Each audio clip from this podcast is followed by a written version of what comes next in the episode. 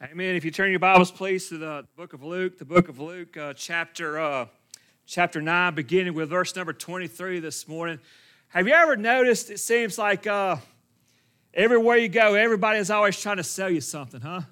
I, that just seems the way it goes. I uh, I was uh, out in uh, out in Houston this this week, and I took the time one day to walk around. I went to a to a, a shopping mall. I hadn't been to a mall in a while, and I think I figured out why.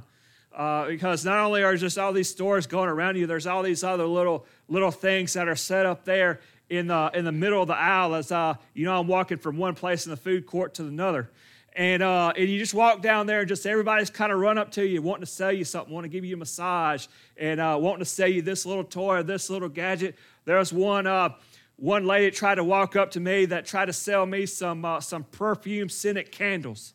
Now, if you look at me and say, there's someone that wants to buy some perfume scented candles, there, you know, you got the wrong demographic.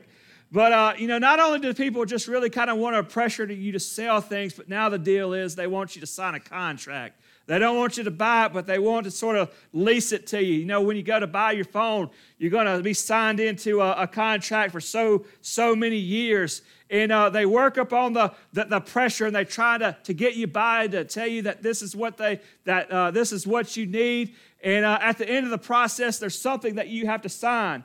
And this thing that you have to sign they'll give you this document it'll be about three pages long. The, the writing will be about mm, this size right here. And there's three pages of it. They just tell you just sign it. Don't read it. Don't look at it. Don't worry about it. It's all good. You don't have to worry about anything else there. Just sign in.